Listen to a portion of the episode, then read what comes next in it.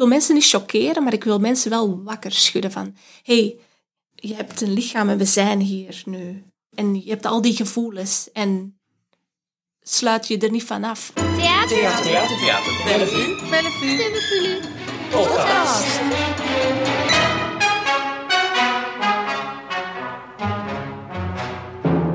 In deze editie van Voor het Applaus een gesprek over dans samen met choreograaf en danser Astrid Boons.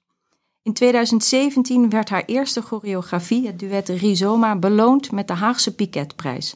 En in datzelfde jaar ontving zij ook de BNG Bank Dansprijs.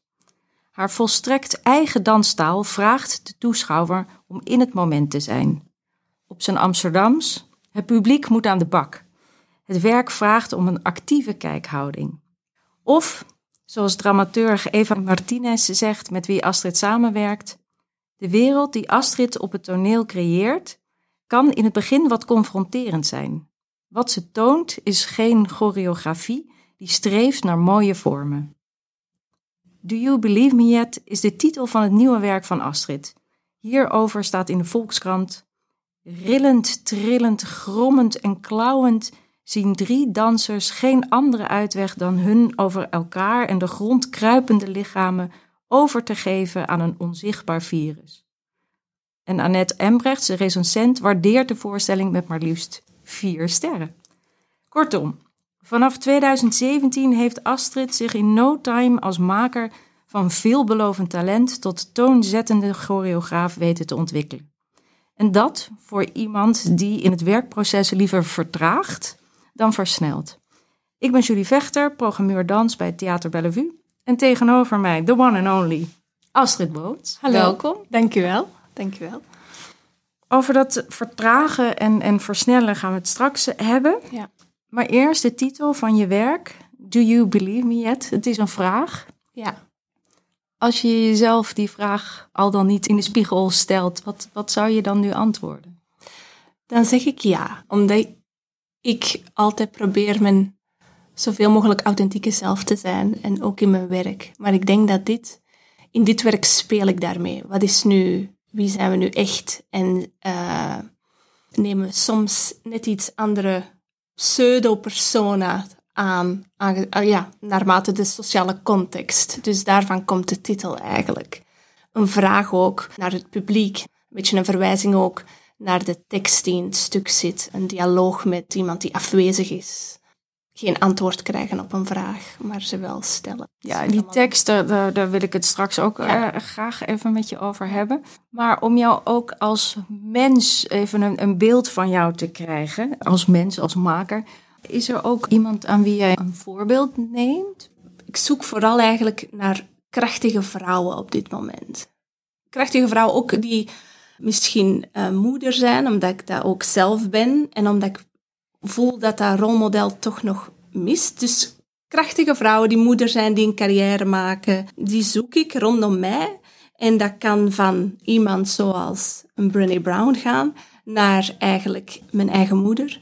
Maar ook bijvoorbeeld dramaturg Eva Martinez, waar ik mee samenwerk nu voor twee jaar al. Dat is ook iemand die me enorm empowert, maar die ik ook zie als echt ja, een geëmancipeerde vrouw, waar, waar, ik, waar ik echt een voorbeeld aan neem. En zo zijn er veel. Hè? Ja, wat een ik ben wel actief op zoek naar mensen waar ik mee kan... Uh, ja, zo oh, van... Oh, oké, okay, daar zie ik mezelf misschien in. Of die mij inspireren. Ja, dat geeft mij hoop, dat geeft mij inspiratie. Ja, en ik kan me ook voorstellen dat misschien Christine de Chatel ook zo'n powervrouw is ja. uh, uh, voor jou in ja. dat rijtje. Want ja. misschien goed ook om, om even te introduceren. Jij bent begonnen, also opgeleid als danser uh, in, in Antwerpen bij de Koninklijke Ballet ja. Academie, school? Ja, balletschool. ja. En daarna hier Codarts in Rotterdam. En je hebt gedanst inderdaad bij Christine de Chatel maar ook Nederlands Danstheater ja. en, en van Göteborg tot Woepertaal. Ja, inderdaad. Wat betekent dans? Wat is dans voor jou? Dans is, betekent heel veel voor mij. Ja, dans was mijn allereerste passie en dat is het nog altijd.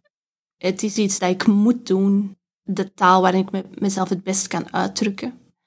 En ik, ik was gewoon ik heb me dan nooit de vraag, ik heb me nooit de vraag gesteld, wil ik danseres worden? Dat was gewoon zo. Dat was eigenlijk geen keuze.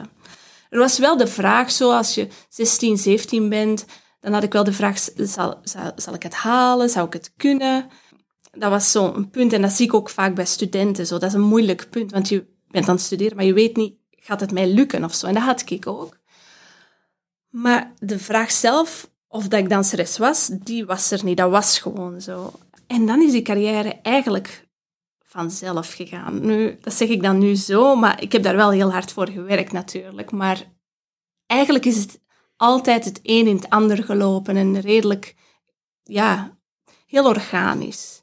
Van de een gezelschap naar het ander. Ehm, ik ben ook nooit langer dan drieënhalf jaar ergens gebleven, omdat ik wel altijd al zoiets had, ook al heel jong, zoveel mogelijk in mezelf opnemen. Zoveel mogelijk nieuwe dingen. Eh, ik ben niet iemand die, die het safe speelt of zo. Ik zoek altijd naar een uitdaging. En dat zie, kan ik nu achteraf zien. Dat ik altijd meer wilde of altijd iets anders, iets anders proberen. En dat heeft dan uiteindelijk geresulteerd in het feit van... Oké, eigenlijk vind ik mijn ding niet echt. Of het niet meer echt, denk ik, op een gegeven moment. Ik wil het zelf gaan doen. Ik, of ik, heb eigenlijk zelf ideeën. Laat ik die eens onderzoeken. En dat was zo een nieuw... Dat had ik totaal niet zien aankomen. Dat was zoveel krachtiger of nog een, nog een grotere passie eigenlijk dan het dansen zelf. En dat, dat was echt iets dat ik niet zag aankomen. Ik dacht altijd, dans is mijn passie. Maar toen begon te maken of mijn eigen ideeën begon te vertalen, toen dacht ik, dit is, dit is het. Dit is hoe hoe ik mezelf het, hoe ik het krachtigst ben. En dat denk ik nu nog altijd, dat ik eigenlijk in mijn werk het meest gedurfd ben.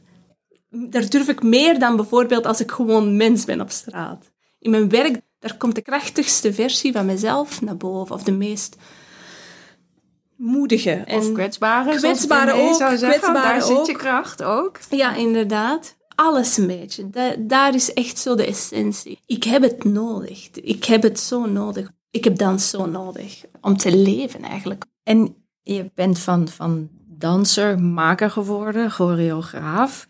Even zo goed heb je in deze voorstelling een dubbelrol. Ja. Want je danst zelf ook Ja. mee in dit stuk. Ja. Hoe gaat dat dan in zijn werk? Ja, wel, ik heb al eerder in mijn werk gedanst en dan was ik... Dan, dan deed ik eigenlijk gewoon alles zelf en film, filmde ik alles en terug opnieuw bekijken en zo. En nu voor mij was dit echt een beetje ook de come- comeback voor mij als danseres naar het podium na mijn zwangerschap. Het was belangrijk voor mij om toch terug, om terug op het podium te staan, omdat ik het belangrijk vind om te weten wat ik van mijn dansers vraag, om dat zelf te ondergaan eigenlijk. Om daar zelf echt die goede voeling mee te blijven hebben. Maar in deze productie, omdat dit een grotere productie was, meer ambitieuzer productie, heb ik, heb ik ja, iemand, Alice Gioria, waar ik al mee samen heb gewerkt, heb ik haar gevraagd om mij te assisteren. Dus zij kon voor mij inspringen eh, als ik iets van buitenaf moest bekijken. Ze heeft al eerder met mij gewerkt in, in Arise, dus ze kent mijn werk. Ik moet daar niet alles beginnen uitleggen. Dus dat was makkelijk eigenlijk. Het Was dat is een luxe om zo te werken.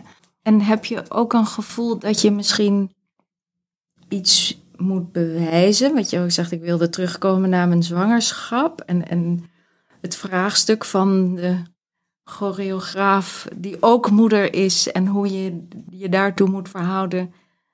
Verwacht je dat van jezelf? Was dat ook een vraag van de buitenwereld misschien? Nee, dat, is geen, dat was geen vraag van de buitenwereld. Want elke keer als ik dat ook zeg, dan denken mensen... Oh, dat is, wel, eh, dat is wel veel wat je gaat doen. Dat was echt iets dat ik zelf wilde. Maar ik denk een beetje ook wel een bewijs naar mezelf, hoor. Zo van, ik kan het nog. Of zo, of ik kan het. Dat zit er zeker in. Het andere is dat ik echt ook wel terug wou, omdat, omdat ik voel dat ik in mijn eigen werk eigenlijk de beste performer ben die ik kan zijn. En dat is heel verslavend. Dus dat is ook gewoon wel een klein beetje een egoïstisch ding. Eh, ik weet gewoon dat eens dat het creatieproces ja, klaar is, zeg maar, en we echt gaan optreden, dan is het zo'n vrijheid. Dan vind ik, het, vind ik dat echt fantastisch om in mijn eigen werk te staan. Omdat, ja, dat is een vrijheid die je niet voelt, die ik niet voelde als danseres als je iemand anders werk interpreteert. Maar dat is niet zo voor alle dansers, maar dat was voor mij zo. En in mijn eigen werk voel ik gewoon een enorme vrijheid. Ja, ik geniet daar enorm van. Dus ik wist, oké, het wordt wel een uitdaging, maar eens dat we er zijn, is het, weet ik dat het de moeite waard is.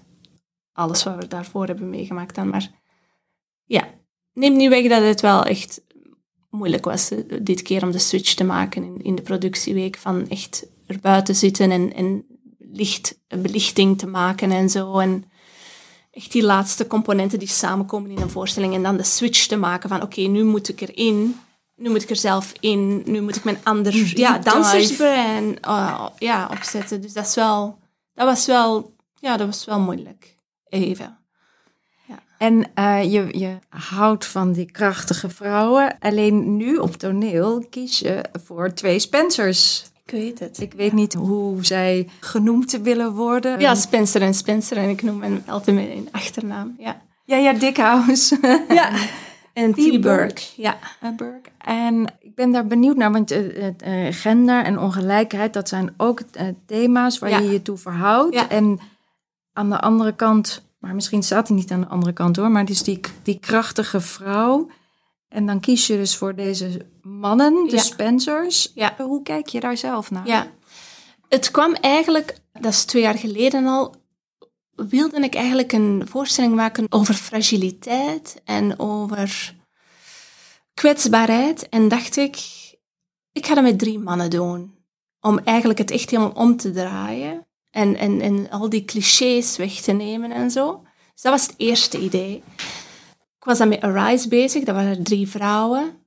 En dat was... Ja, en Arise eventjes, dat was in Double Bill uh, met Feminale met, met Christina ja. wat ook hier eind augustus uh, in Bellevue te zien was. Ja. inderdaad. En dan dacht ik, oké, hoe ga ik dat vertalen op een, een mannenlichaam? Ik, ik ben ook...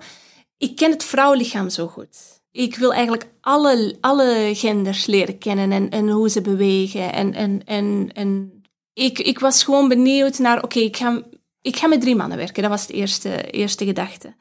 Maar dan ben ik daar toch van afgestapt. Ja, omdat ik voelde van, nee, dat is het toch niet.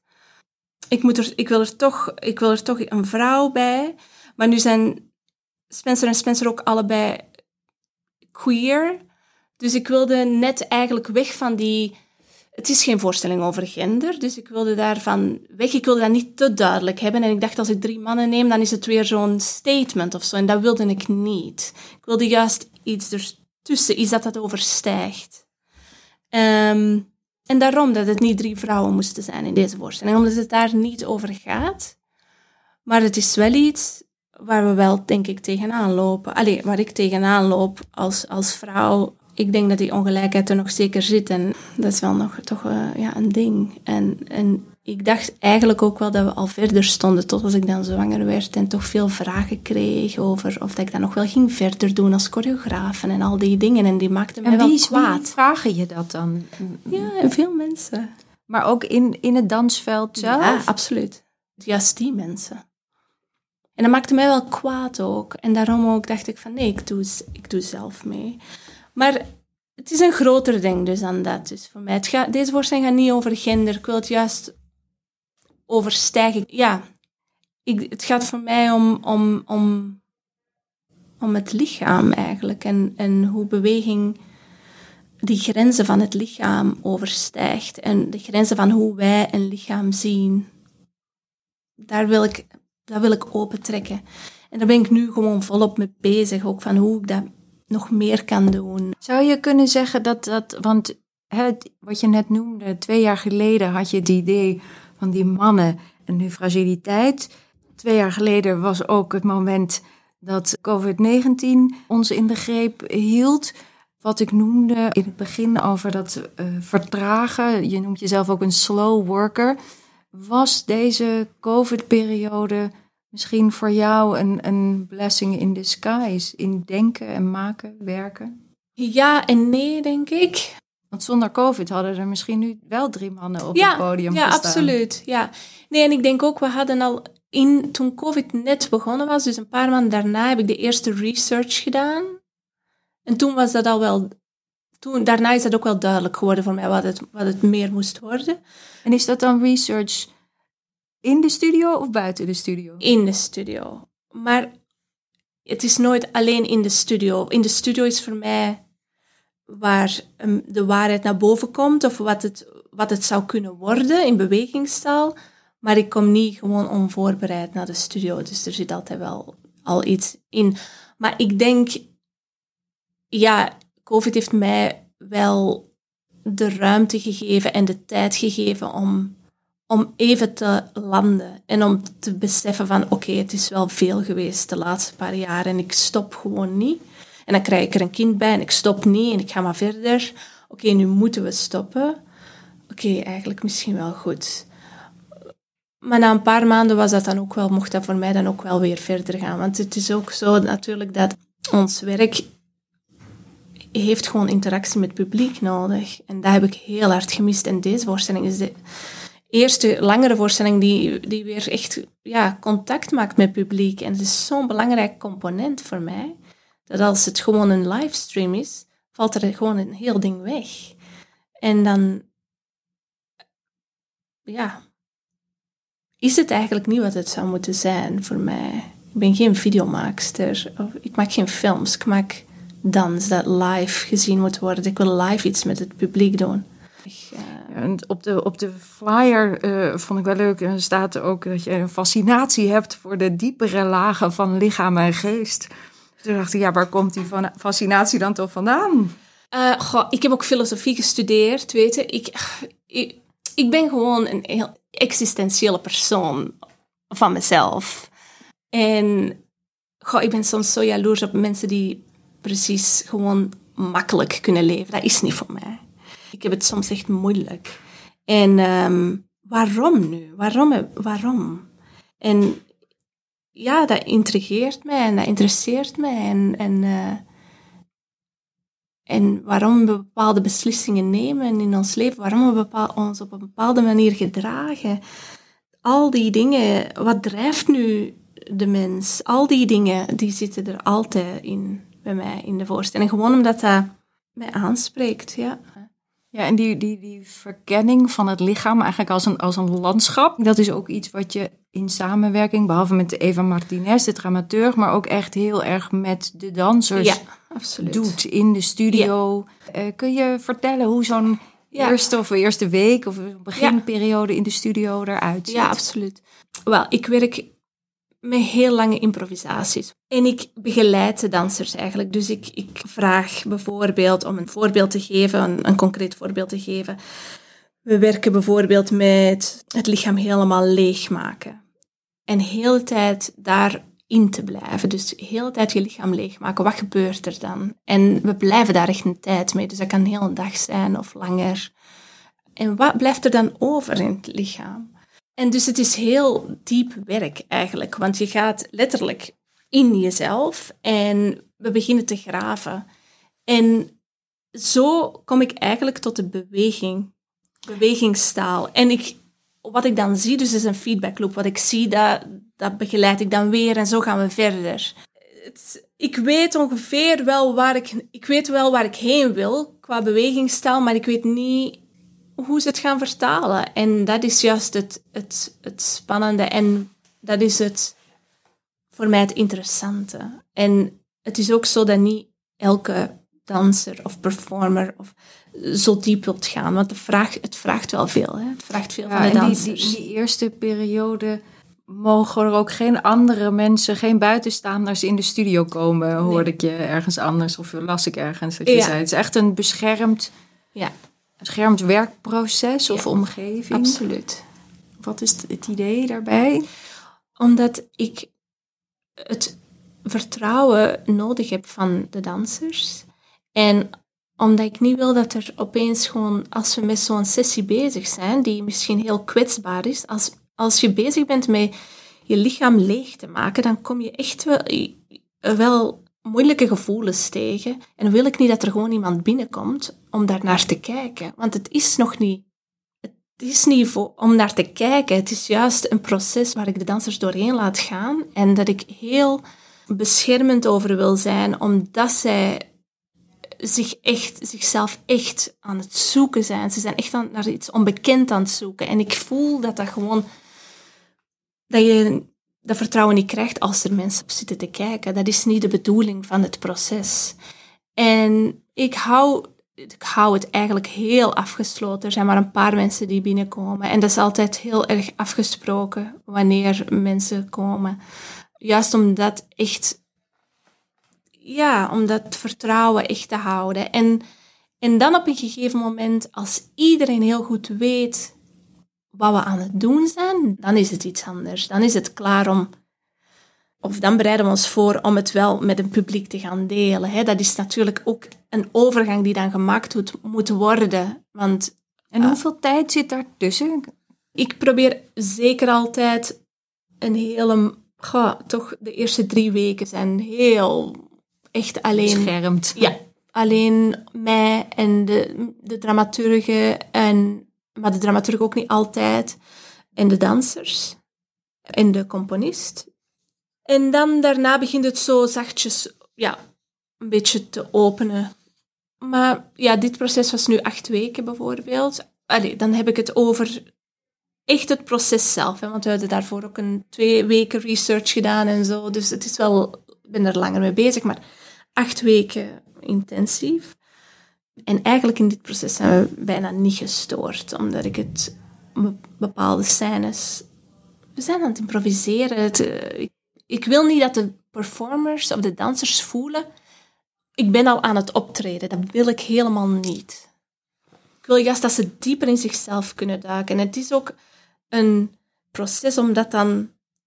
om heel diep te gaan en om dat dan op podium te zetten. Dus dat dat is een natuurlijk proces eigenlijk voor, de, voor iedereen. Ik denk als je echt weet wat je aan het doen bent, dan maakt het niet zoveel meer uit. Voor mij gaat het erom dat de dansers zich enorm empowered voelen. En dan gaan zij ook de beste versie van zichzelf zijn, ook in de voorstelling. Dus zij vertrouwen mij enorm. En dan is het aan mij om dat vertrouwen niet te beschamen. Volgens mij is het de eerste keer dat je zo met tekst op scène uh, werkt. Ja je zei zo straks al even van het is een, een, een gesprek. Ja. Uh, met een afwezige. Ja, wel, al de tekst komt uit geïmproviseerd materiaal ook. Dus dat is Spencer Tiber. Uh, hij heeft de tekst geschreven, maar het komt niet uit... Hij heeft het niet eerst geschreven. Het komt allemaal uit, uit scènes die geïmproviseerd waren. En dan, als we die scènes naast elkaar begonnen te zetten, dan zagen gewoon van, oh, er worden verschillende tijdslijnen geïntroduceerd. Het gaat over het verleden, maar ook over iets nostalgisch, maar ook over, over de toekomst. Iets dat zou kunnen zijn, maar misschien niet is. De toekomst vol met mogelijkheden, maar waar, waar zijn we nu eigenlijk?